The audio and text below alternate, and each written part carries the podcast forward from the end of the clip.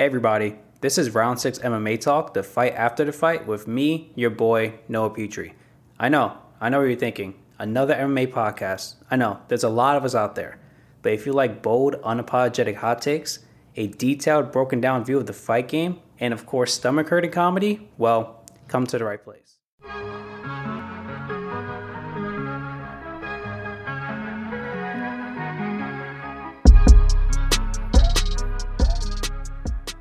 What's happening, everyone?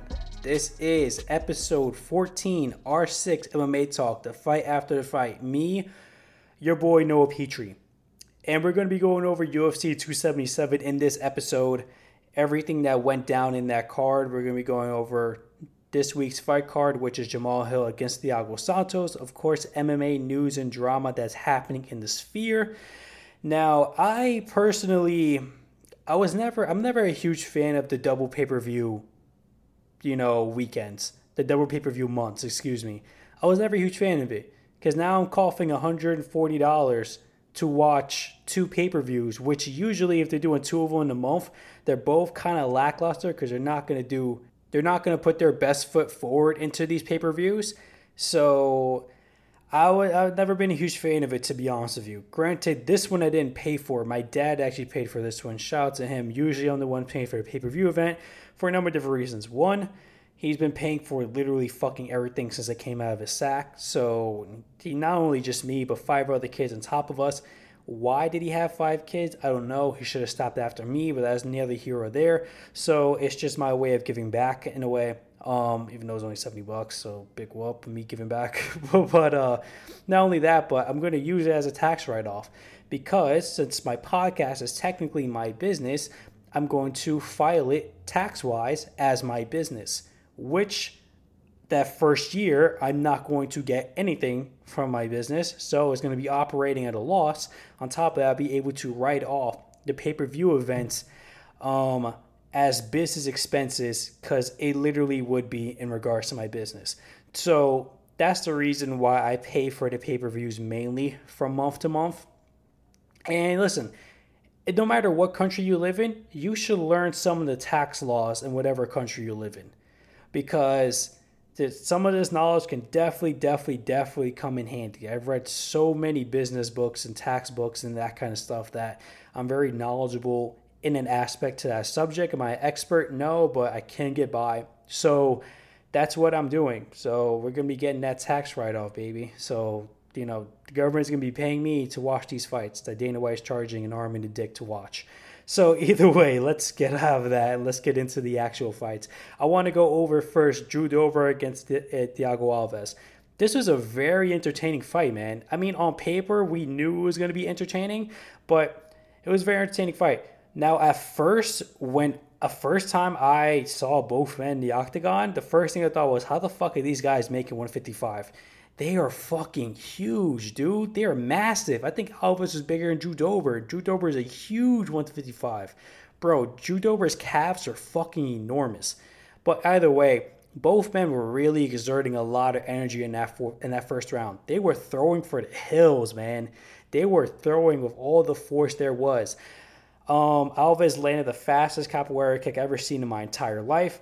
Drew Dober is able to block it. I'm really not a fan of those type of moves because usually they never land, and you just end up exerting a bunch of energy that you could have used for the fight, which Thiago Alves did.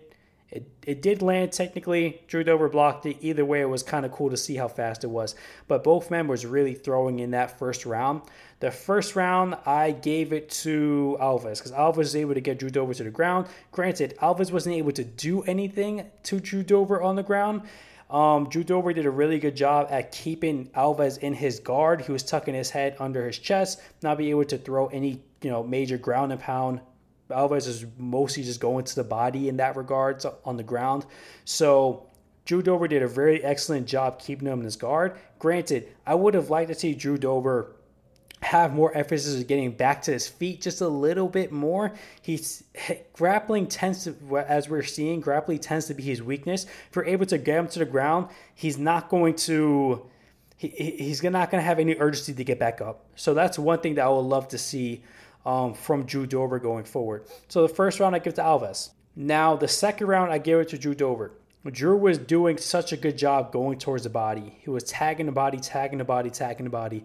Now, every time he tried to land significant head strikes, Alves did a very good job slipping, duck dodging, and weaving, and up against the cage too, which is a little bit harder because you don't have the opportunity to really, you know, move back, move your head back. You're kind of just going from side to side. So it is impressive his head movement. I love seeing good head movement MMA. Um, now he wasn't able to capitalize any of his head movement because when Drew Dober was swinging and missing, Alves wasn't capitalizing or any of the counter punches at all. He wasn't throwing. You know, someone who utilized good head movement, and not only that, but good countering was someone like Anderson Silva or a Conor McGregor in his prime. But Alves wasn't doing any of that. He was just duck dodging and weaving and exerting energy in that regard. But Drew Dober was smart. Every time he would miss going to the head, he would finish off with a body shot. Finish off with a body shot, especially to the left hand side of the Alves's body where the liver is located. We all know if you keep getting hit into the liver, your body is just going to shut off automatically. So he did a very good job, even though he wasn't able to land any significant strikes to the head. He'll hit towards the body, and um, he was just continuously tagging Thiago Alves in the body, just nonstop. Not only with just punches, but with kicks to the left hand side to the liver as well. So he was just constantly tagging him up in that regard. I give round two to Drew Dober. Now, round three was going good. Oh wait, before I go into round three, let's back let's backpedal to round two. Round two, Alves gets poked in the eye. He gets about a minute to recover. He was looking noticeably gassed in that second round. He wasn't throwing as much. He was noticeably slower. After he got the minute to recover from the eye poke, the dude comes out and just exerts all this energy afterwards. Like you just got your energy back and now you're just dumping it in, you know, 10 to 15 seconds. So it's clear that Alves has an issue in regards to preserving his gas tank. So in the third round, Drew Dober got the finish, landed the body shot, drop Alves. Very impressive. The body shots, man, I love seeing body work because it's something that you don't see often. And it really is a game changer, game changer in regards to MMA. In regards to all combat sports, your body can only take so much of those shots, and eventually it's going to give out. So if you're not checking them, if you're not getting out of the way of them, they're going to catch up to you. Mm, you know, the first couple, the first five, six, seven, eight might not do anything, but eventually, if you're not blocking those, they're going to catch up to you. So Shout out to Drew Dober for great game planning in that regard. Now I want to go over Morono against Semelsberger. I'm just going to call him Semi. Everyone calls him Semi. You're just going to call him Semi. His last name is sounds German and fucking hard to pronounce. So Mor- Morono, it was clear that he was the more experienced fighter in this fight.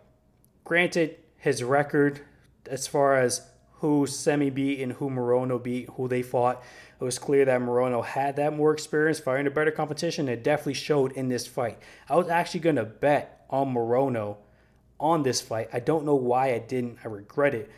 But Morono did such a good job just utilizing that jab, man. Just constantly utilizing that left jab. He was circling around the octagon. He never gave Sammy opportunity to literally strike him.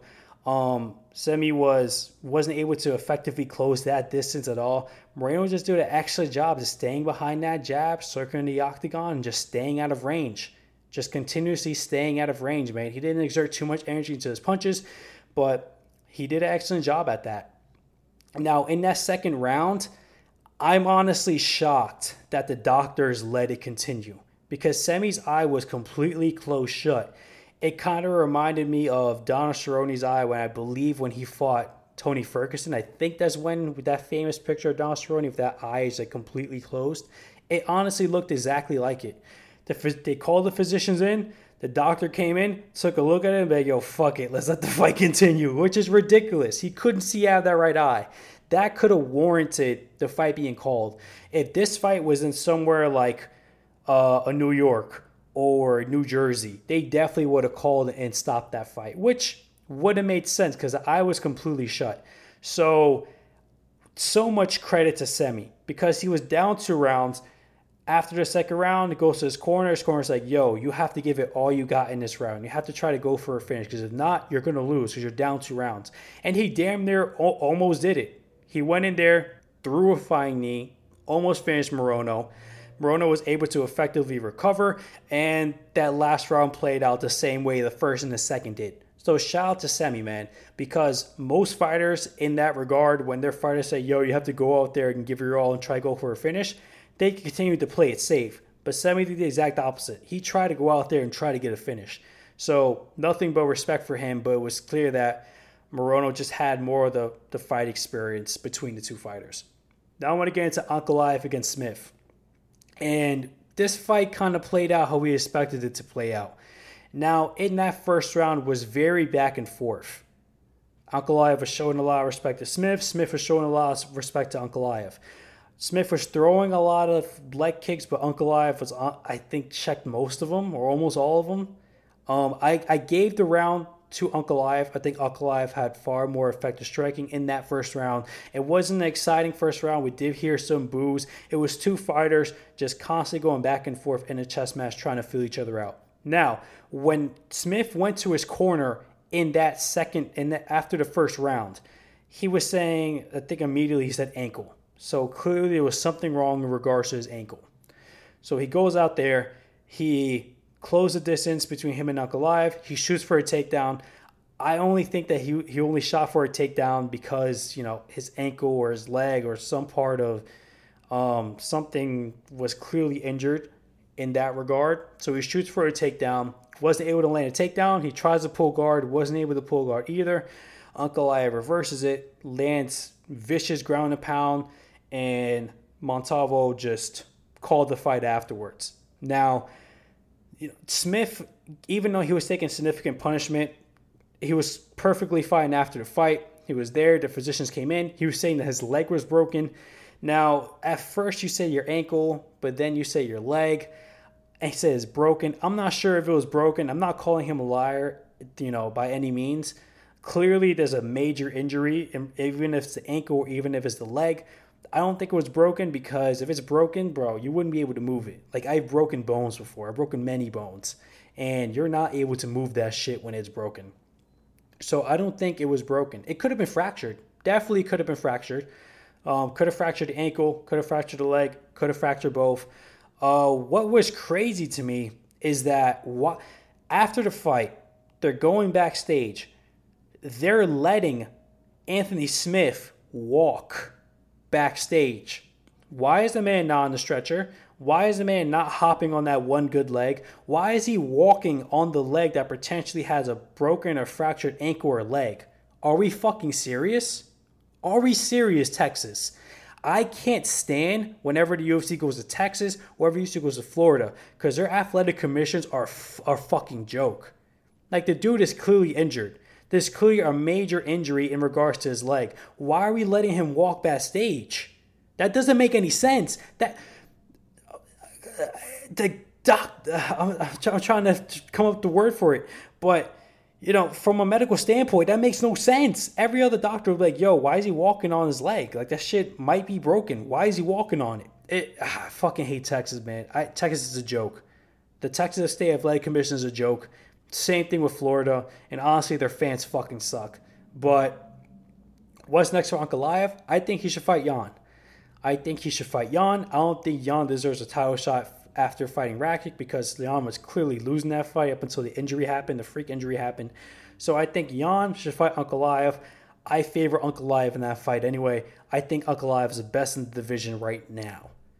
But yeah, it, it was just a joke seeing Anthony Smith, who is a complete warrior, man. He really is. Walking backstage on a potentially broken leg, like, it, really just didn't make any sense. Now I want to go. I want to go over Pantoja against Perez. Now this fight was over as soon as it started. Pantoja came out like a freaking banshee on cocaine.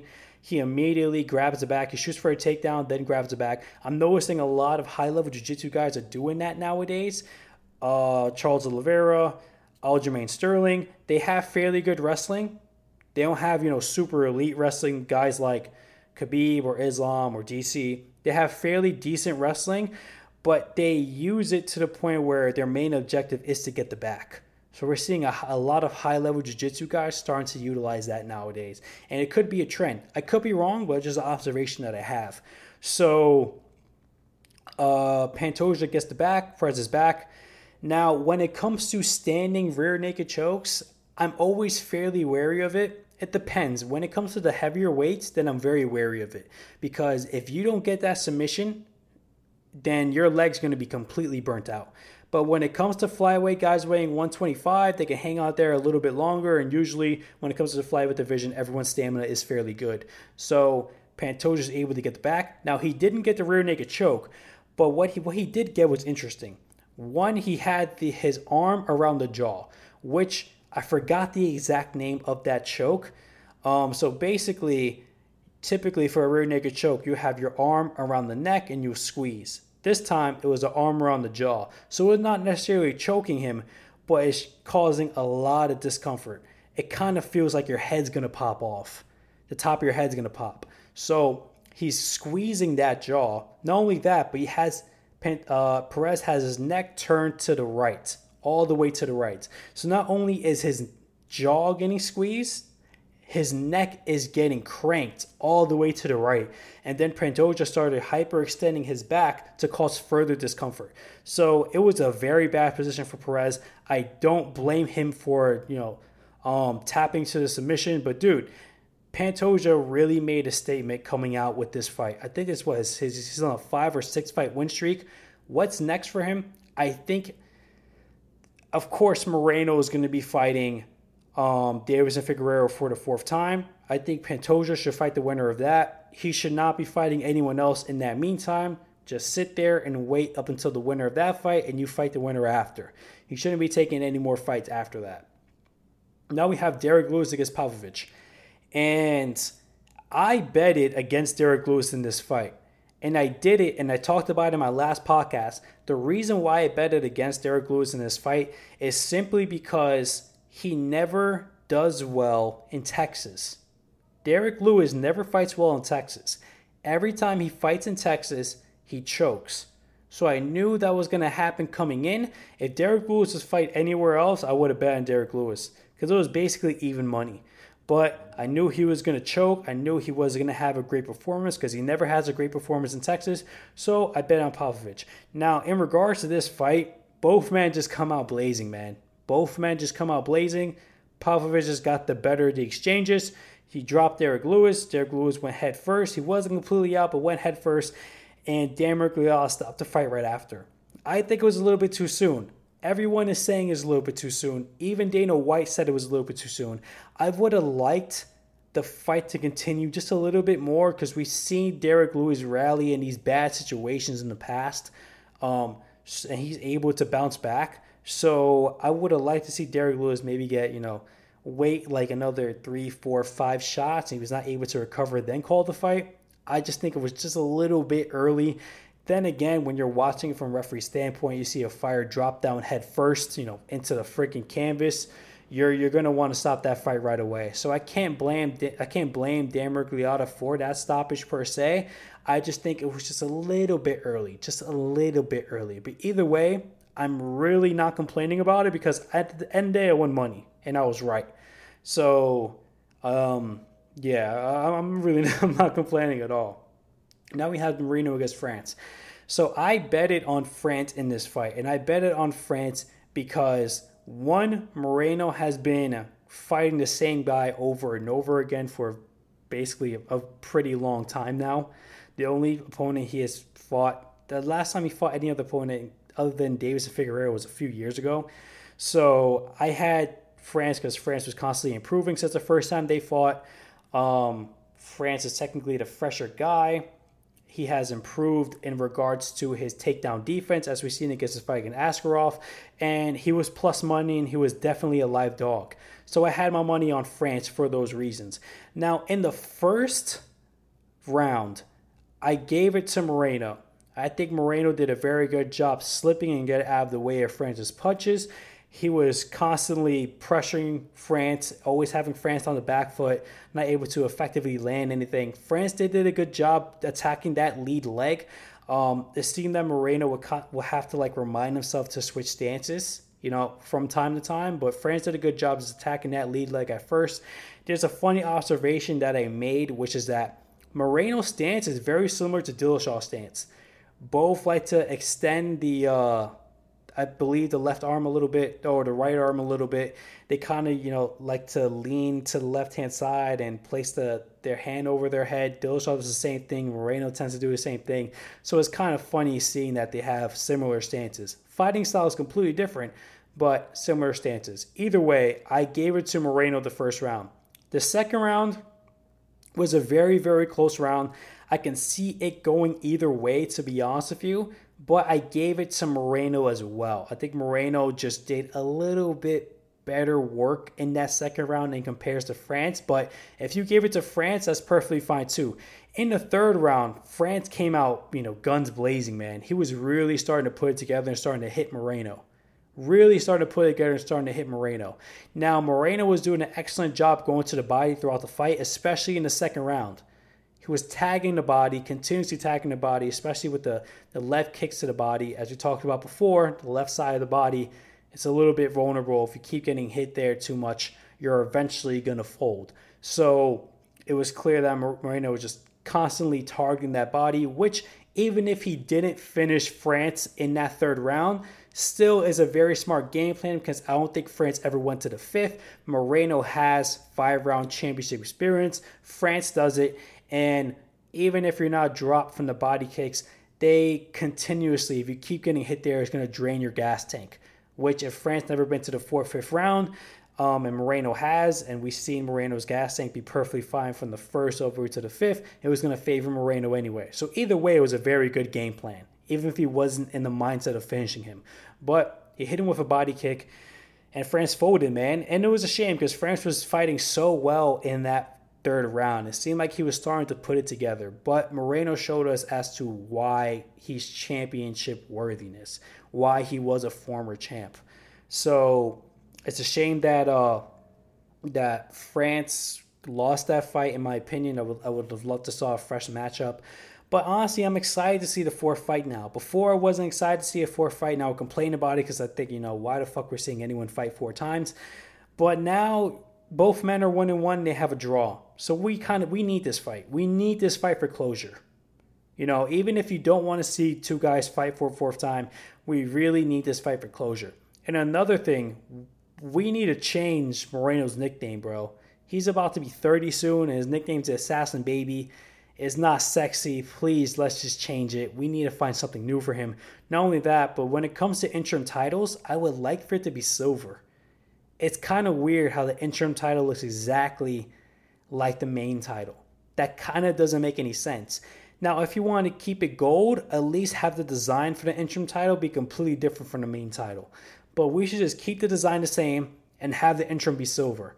And for trunks, have the interim be silver trunks. You know how we have the black with the gold lettering? Just have the silver with the gold lettering or the white with the silver lettering. So I think that's what we should do for interim champs. Um, but it was a good fight, man, and I'm definitely excited to see that that fourth bout between the two guys. Now we're going to be getting to the main event, Nunes against Pena, and the fight played out nowhere near nowhere near like it did the first fight, the first time around. Um, I had money on Pena. The reason why I had money on Pena was because one, it just seemed like Nunes was going to retire soon. Just seems like she wasn't really in the game anymore. She basically did all there is to do in a sport. She's a mom now, and she was having issues with her camp. So I figured, and top of that, she's up there in age, like she's 34, 35 years old.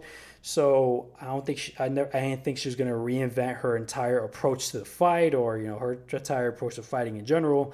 So I just thought, you know what, even though I do think that she is by far the superior fighter over Pena due to these circumstances, and of course, due to Pena being her the first time around, I had Pena winning this one. I wasn't going to be surprised if Amanda would have won this one because it would make sense on paper as to why Amanda wins, but I gave it to Pena for that. And I could have been more wrong. I couldn't have been more wrong, man. I was completely wrong. That fight played out exactly different, and it's because I mean, entirely different. And it's because of Amanda Nunes. She didn't go to the same position she did in the first fight. And it kind of made it seem like definitely the first fight was a little bit of a fluke or fluky in a way. So in that first round, was, the one major change that I saw was that Amanda was fighting Southpaw. She was fighting in the southpaw stance, which was giving uh, Pena so many problems. Pena, I noticed she didn't go to the, she didn't utilize the jab that she did in that first fight. She wasn't jab heavy. Um, I don't think Amanda would Amanda would engage with the jab at all if if uh, Pena was starting to utilize it. But Pena was just rushing in, man. She was just rushing in, just with total disregard to Nunes, and Nunes would just tag her in the southpaw stance with the overhand right every single time. I think in one round she dropped her three, four times, which warranted the 10 8. In the judge's scorecard, it was 50 45 across the board, and one gave it 50 43, which has only been two other fights in MMA history that got the 50 43. I know one of them was um, Holloway against Kattar, but I don't remember the other one. But yeah, every time Pena would try to rush in, she would get tagged with that overhand right. And it just seemed like Pena didn't switch up the game plan at all. She didn't create a new game plan for this fight. Her game plan for this fight was do the same thing you did in the last fight and just, you know, use your toughness and your willpower to overpower Amanda. And it just didn't happen this time. Amanda was just pure skill. And the few times that, you know, Pena was able to get some good offense in, Amanda would take her down right away. Amanda doesn't have the best ground ground and pound on earth. She really her ground she's more of like a lay and pray in regards to um, getting her opponents down, just staying in that top position, landing a few elbows here and there, but really not doing much. But dude, nothing but credit to Juliana Pena because even though when she was in these bad situations, the fight wasn't going her way, she never stopped trying. She gave the warrior spirit, she gave a championship spirit out there. You can say what you want in regards to the first fight being fluky or wherever the case may be, or, you know, Amanda was just going through injuries and you know, stuff in the camp, and that's what led her to lose, etc. Pena gave a championship worthy fight Granted, it was completely lopsided and she got her ass beat, but she never gave up. She kept trying. She would just constantly just throw submissions at Amanda. Amanda was just constantly trying to defend the submissions. She would go she tried to go for an armbar a few times, which there were some situations where if Pena was a little bit fresher and both fighters weren't as sweaty, you couldn't got to a really bad position there. She tried to do a Kimura, she tried to do a triangle she chooses throwing every submission in the book at Amanda, and Amanda's just constantly having to defend in Juliana's guard. So Juliana's guard is very, very good. Very, very good. Even when she's taking a beating like that, she's still dangerous. Um, but dude, she's never gave up, man. She's just constantly going after it any way she can. Even when, you know, she's getting dominated throughout the entire fight, she was still trying to win it up until the very end. So I have nothing but respect for Juliana Pena. You can say what you want with the first fight being a fluke, but I think it's safe to say she all gained our respect in this fight. And Joe Rogan said something interesting in that after Amanda won, her getting carried backstage, it wouldn't be a bad ending to her career. Her just riding off into the sunset. Which for Amanda, there's really not much for you anymore, man. There's really not much for you anymore. You did it all. 145 is a joke of a division. 135, there really isn't any competition there. Um, there really isn't any contenders there. You defended your belt, God knows how many times. You just got your belt again. You became double champ for a second time. Um, you broke other records in this fight that you didn't have before. What else is there left for you? I think the only thing that makes sense in, in Amanda Nunes' career right now is Shevchenko fight. And I know Amanda doesn't want to do that fight because technically she beat Shevchenko twice. She's like, yo, I don't want to fight her again, which makes sense. If you beat her on paper twice, then it is what it is. Granted, I think she lost the second fight against Shevchenko because it's a very close fight, very contested. Um, could have went either way in regards to judging, but um, there's really not much for her anymore, man. And honestly, coming coming into this fight, I said this. I said if Amanda loses against Pena, she's not the GOAT anymore. Because she lost twice in a row. She lost the belt. And Cyborg only lost once in the last fucking 16 years. So I would, I, I, if Amanda lost that fight, I would have been here saying Amanda's not the GOAT of the women's MMA anymore. But Amanda won. I think she is the GOAT. I think in order to cement her position as the GOAT and just put, you know, a fucking nail in her career is if she fights Shevchenko a third time and if she beats Shevchenko a third time.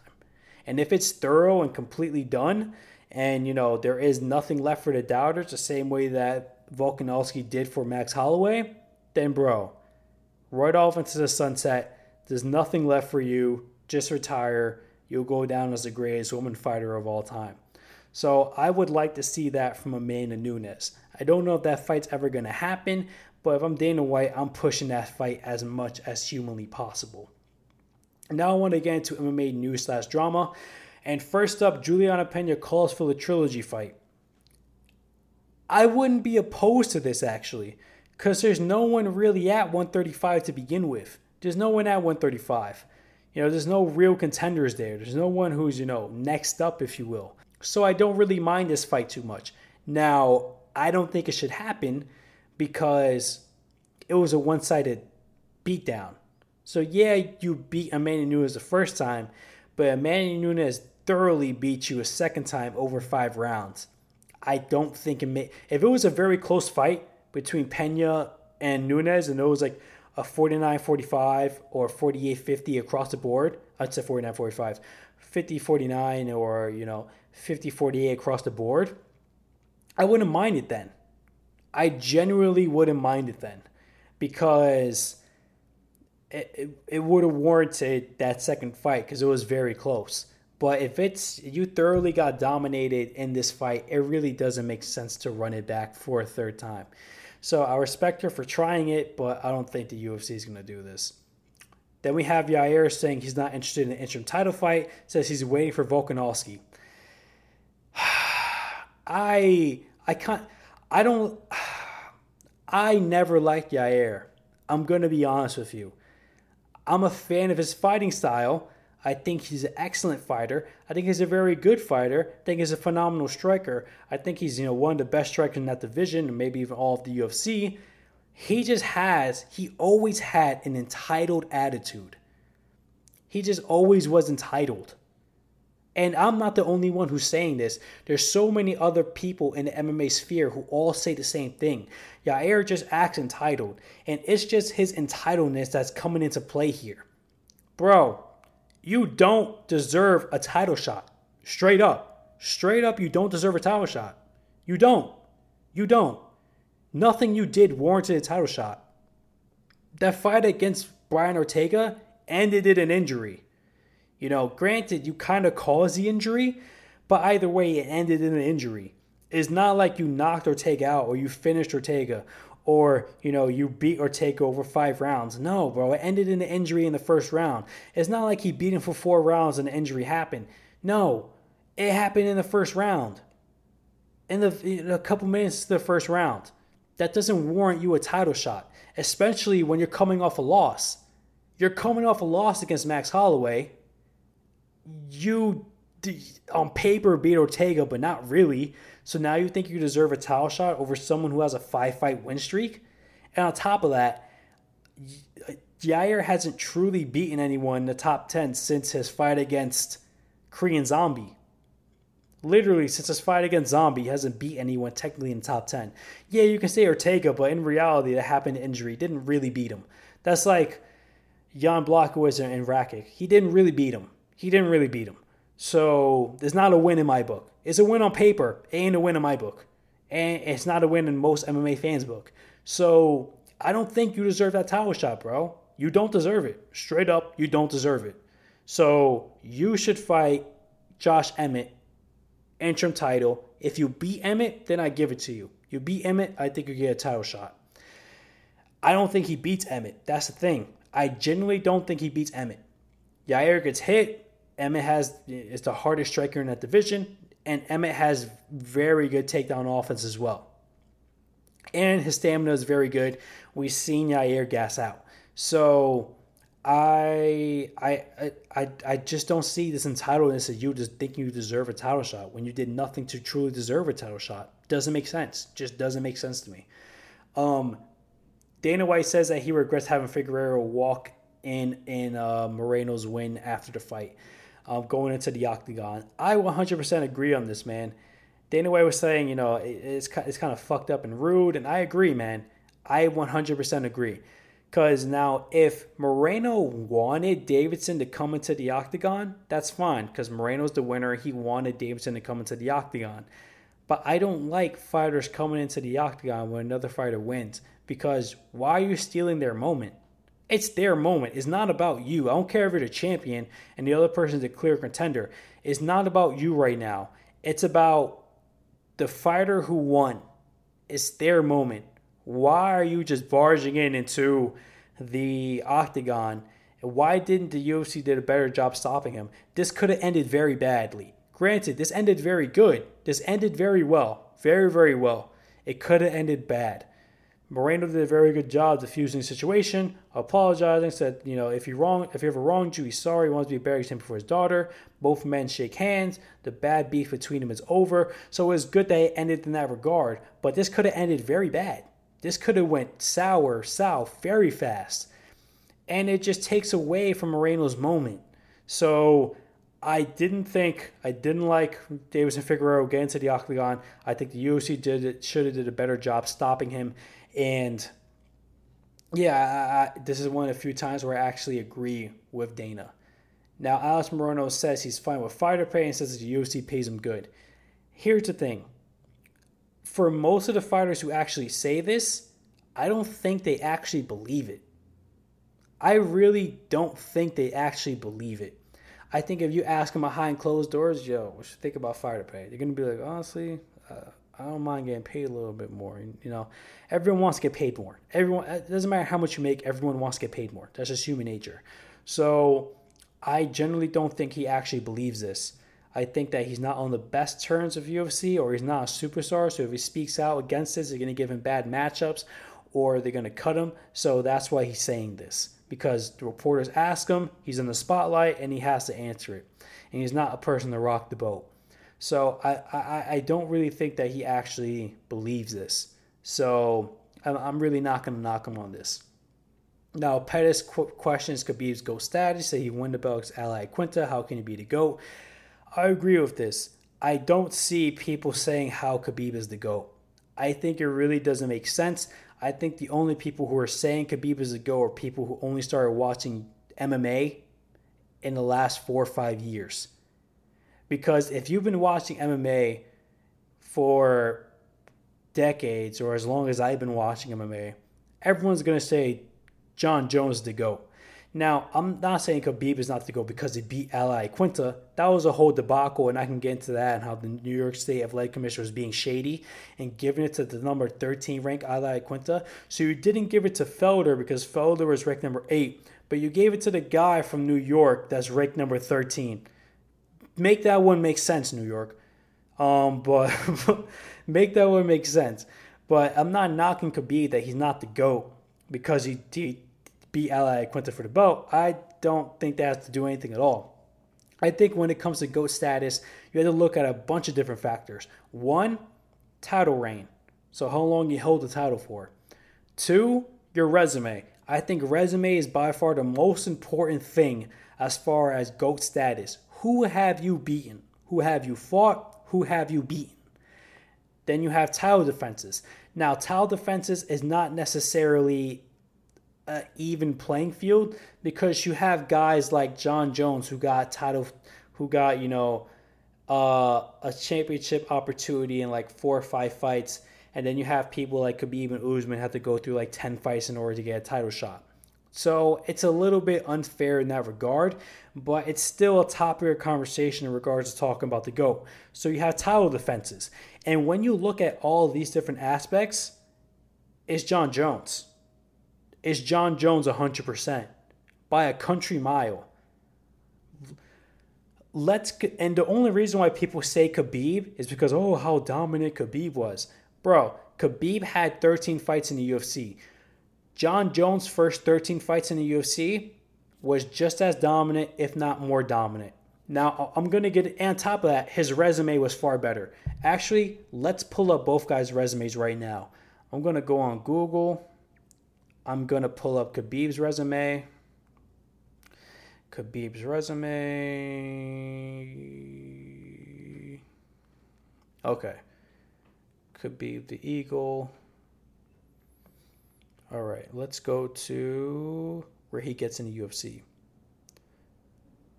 So Kamal Shalorus is his UFC debut. Gleison Tibau, which he lost. Thiago Tavares, Abel Trujillo, Pat Healy, Rafael Dos Anjos, one former champion, Darrell Horcher, Michael Johnson, Edson Barbosa, Al Iaquinta, Conor McGregor, one former champion, Dustin Poirier, interim champion, Justin Gaethje, interim champion.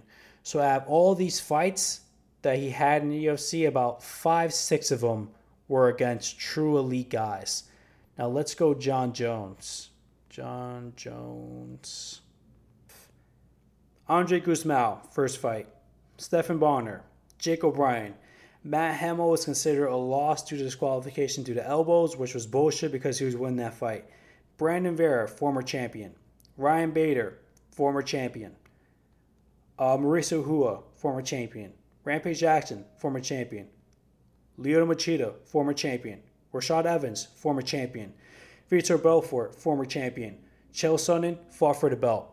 So those are Jon Jones' first 13 UFC fights compared to Khabib's first 13 UFC fights. They do not compare. Jon Jones literally fought like nine former champions, eight to nine former champions.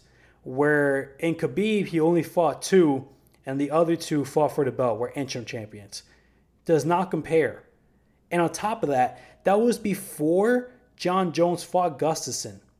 So Gustafsson was the first fight to actually challenge Jon Jones, who actually pushed Jon Jones to the brink.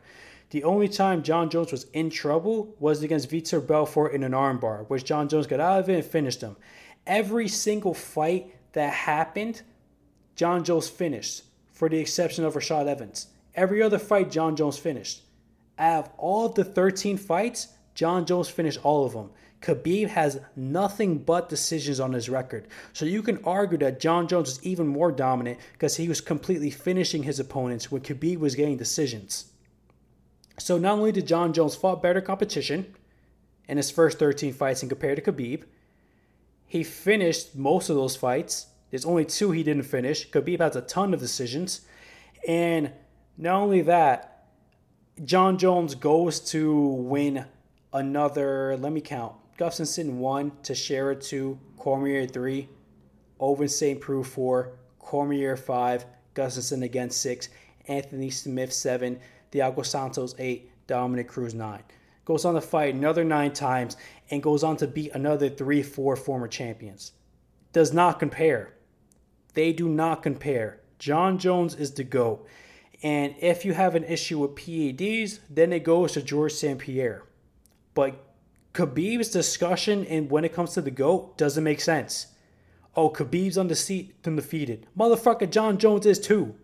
He got disqualified for an uh, of illegal elbow when in reality he should have just got a penalty for it. It's because the fucking stupid, um, what's this fucking guy's name? It wasn't Mario Yamasaki. It was the other idiot. But because of that dude was a fucking idiot, he disqualified Jon Jones. In reality, Jon Jones undefeated.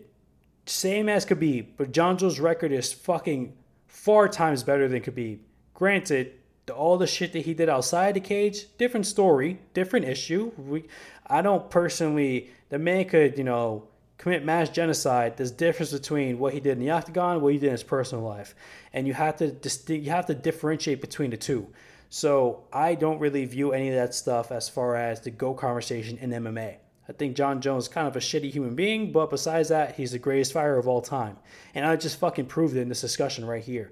You really can't argue Khabib being the greatest of all time. If you argue Khabib being the greatest of all time, it's either because recency bias or because you just started watching the sport not too long ago. So that's in regards to the GOAT discussion. I 100% disagree with anyone who says Khabib is the GOAT.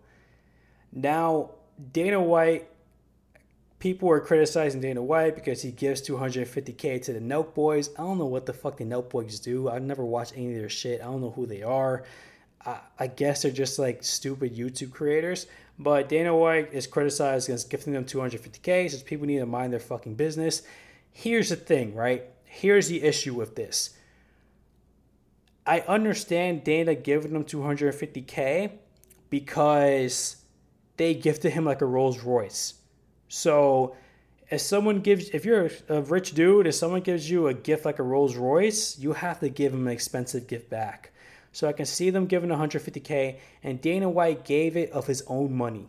So not like he took it from the UFC in that regard. He gave it of his own money.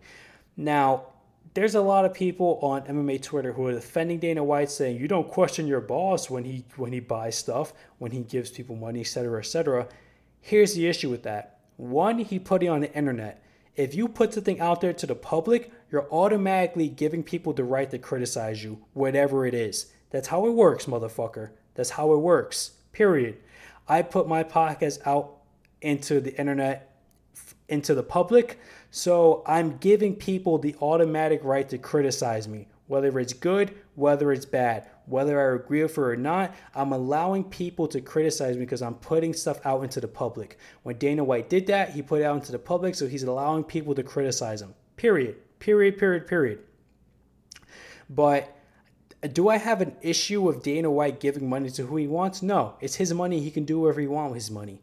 Here's the thing the issue lies with if you're just gifting people thousands and thousands of dollars of dollars, but you're not you're not, you know, paying your fighters, that's just an overall bad look. That does not make you look good. Not only that, but it's going to make the fighters resent you. You can have the media coming coming after you in regards to fighter pay.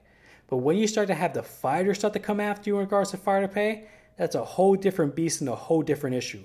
So I do 100% think that Dana White should have been criticized in that regard for this post. Now, it's his money. He can do what, he wants with his money, but um, I do think that it doesn't. He shouldn't be criticized for. He absolutely should be. Another thing that's not necessarily in MMA news, but I really want to go over it, is you know nowadays people are just going after the commentating team like never before. And it's mostly DC and Rogan, right?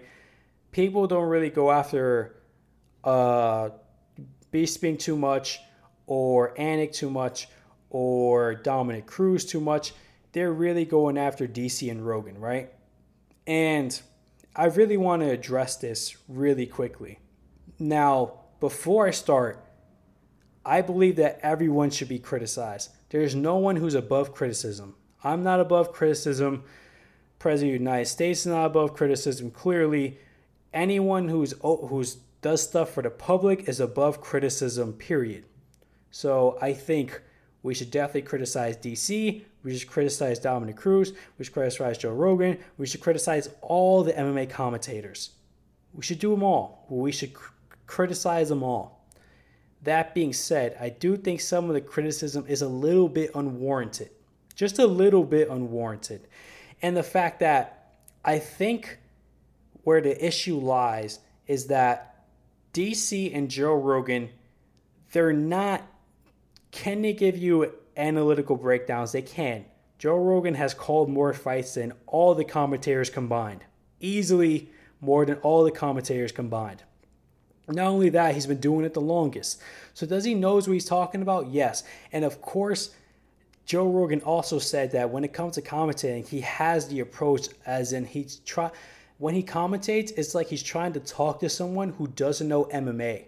So he's trying to dump things down as much as he can, and what he's looking at to the people who don't know MMA, which like who watch MMA who don't really know what they're watching. So which makes sense. It makes sense because back in the day when MMA was in the dark ages and is not as popular in mainstream as today, that approach would be the best approach in educating people as to what they're actually viewing. So I don't blame him for having that approach at all. Does it should it change a little bit? Maybe, but I, am really not opposed to having that approach because that approach really caters to the casual fans, which is the the bread and butter in regards to UFC and people buying pay per views and people going to the events. So I, I, I really don't have any problem with that in that regard. Now, when it comes to DC, they complain about DC because you know he's very chummy with Joe Rogan and he cracks a lot of jokes and you know he has all this energy. Now, here's the thing: Do I think DC does that? Yes. Do I think he can maybe tone it down sometimes? I do agree. But when it comes to wrestling, there's no one out of all the commentators I want to hear more than DC. Why? Because the man is a fucking two time Olympic wrestler. He knows wrestling more than any of the commentators combined. So when someone's in a wrestling position or two fires of wrestling, that's what I want to hear. I want to hear DC's outlook on what's happening. Like in a Tsarukyan and Gamrot fight, I want to hear. I would. I would have loved to have DC on that broadcast because he would have really broken down what was going on in regards to wrestling from both men. So in regards to wrestling, there's no one I want to hear more than DC. But here's the thing, right? You don't want three Dominick Cruzes on a broadcast. I love Dominick Cruz. I think Dominick Cruz gets some of the, the best analytical breakdowns as far as what's happening in the fight. He does hours and hours and hours worth of research on all of the fighters, including the prelim fighters, for every single event that he's commentating on. He treats it like a true professional. He treats commentating the same way he treats fighting, which I have so much respect for him in that regard. But I don't want three Dominick Cruzes on the broadcast. Then shit gets boring, shit gets stale. Dominick Cruz, even though he's extremely analytical and I enjoy listening to him, you want a mixture of both. You don't want three DCs, you don't want three Rogans, you don't want three Dominick Cruzes. You want a mixture of both. You want a DC or a Rogan because they bring the energy to the fight. Whenever, you know, whenever a fight is going down and one fighter gets dropped, hearing Joe Rogan say, "Oh, he's hurt," That makes the fight, bro. That makes the experience. Is it analytical? No, not at all. Literally, not at all. Like, I could see clearly that the dude is hurt, but it just heightens the experience. It heightens the viewership. It heightens the entertainment when you're watching it. So, hearing that or hearing DC lose his mind when a fight is going back and forth, I enjoy that because it heightens my experience watching the fight. Is it analytical at all? No, but I don't need it to be at this moment because what's happening is exciting and I want to be hyped up. Now, in certain regards, do you want that all the time and someone being chummy all the time? No. That's why you have a mixture of both. You want someone like a DC, you want someone like a Rogan, you want someone like a uh, Anik or a, uh, a Dominick Cruz who's going to bring different things to the table. You don't want all commentators to be the same, man. So that's why I don't see people, you know, coming after Joe Rogan and coming after DC. The reason why the, the reason why the UFC has them on the pay per view broadcast is to heighten the experience. It's to hype up the fights that's going on. They have Anik, who's supposed to be the analytical one out of the three, which Anik can do it all. He's one of the best commentators out there. He's probably the best out of all of them there is. So they have him for that reason. They have Joe Rogan because he's a staple, and the casual fans know Joe Rogan and know that he's commentating the UFC, so he's a familiar voice. And then you have DC just in case any wrestling happens, or to continuously hype up the fight with Joe Rogan to heighten the experience. That's the reason why they have those three in the broadcasting team in regards to pay per views. And when it comes to the fight nights, you have different voices. DC is sometimes on there. You have um, Felder, who's another person who's very analytical, same way Dominick Cruz is. You have Dominick Cruz. You have Michael Bisping. That's a little bit of both. He's very chummy, but he can get very analytical breakdowns as well. You have the other guy, Brad. I forgot his fucking last name, but you have him too. He's pretty good. He's, he reminds me a lot of Anik. We should have Lauren Shank. Uh, uh, Lauren Shanklemore a lit on the broadcast, especially if there's a lot of women fights. Like for instance, this fight that just happened, Lauren would have been a very good addition to the broadcast team. Maybe you should have put a fourth seat there. I don't see issue with putting the fourth seat. Um, but you want, you don't just want three of the same kind of broadcasters, man. You don't want that. You want a mixture of all three. You want a mixture of all three. You want a mixture of, you know, people who are going to hype up the fights and people who are very analytical and I people are just constantly criticizing DC and constantly criticizing Rogan just a little too much nowadays, and I just think it's a little bit uncalled for. I think most people are doing it because it's commonplace to do. Now I want to go over the future predictions of this podcast. First one up is Santos against Jamal Hill. Man, it's a shame where Santos's career led after the Jon Jones fight he just fucking demolished both of his legs in that fight, tore meniscus, ACLs, uh, broke the tibia and fibia. I think in both legs, it was just a mess, man. It was just a mess. So it's a shame to, to see where his career. It's just, he never been the same after those fights, and we can clearly see that. Um, I see Jamal Hill winning. I don't think Jamal Hill is going to finish Thiago Santos, but I do see him winning. I think he needs to respect Thiago Santos' power. I think he shouldn't go in there with the mindset of I'm going to finish this guy. Because even though Thiago, Thiago Santos is not the same fighter that he was before, the dude still has some fucking power. And if you do anything stupid, he will tag you. So I think Jamal Hill shouldn't have the mindset of I'm just going to go there and finish this guy and knock him out and try to make a statement. He should fight this fight very strategically, but I do think he can get it done. If Santos is in his prime prior to the, the to Jon Jones fight, I would have give this fight to Santos all the way. But where Santos is in his career, I'm just giving it to Santos. Now he has Luque against Neal. I think this fight is going to be a banger. I think this fight is going to be a fucking banger. But I see Luque winning this fight. I honestly see Luque winning this fight. I think Luque has the power to put Neal away. I think this fight is going to be sloppy. I think this fight is going to be a barn burner, but I think Luque is eventually going to get it done. But Neal is a live dog. So if you want to bet money on Neal or, or bet money on Santos, maybe not on Santos, but if you want to bet money on Neal, I think that makes sense. But here goes episode 14 of R6 MMA Talk with me, your boy Noah Petrie. You can find me on Instagram at Noah underscore A underscore Petrie, on Twitter at Noah PR6, Noah Petrie R6. And looking forward to talking to you guys next week. Bye.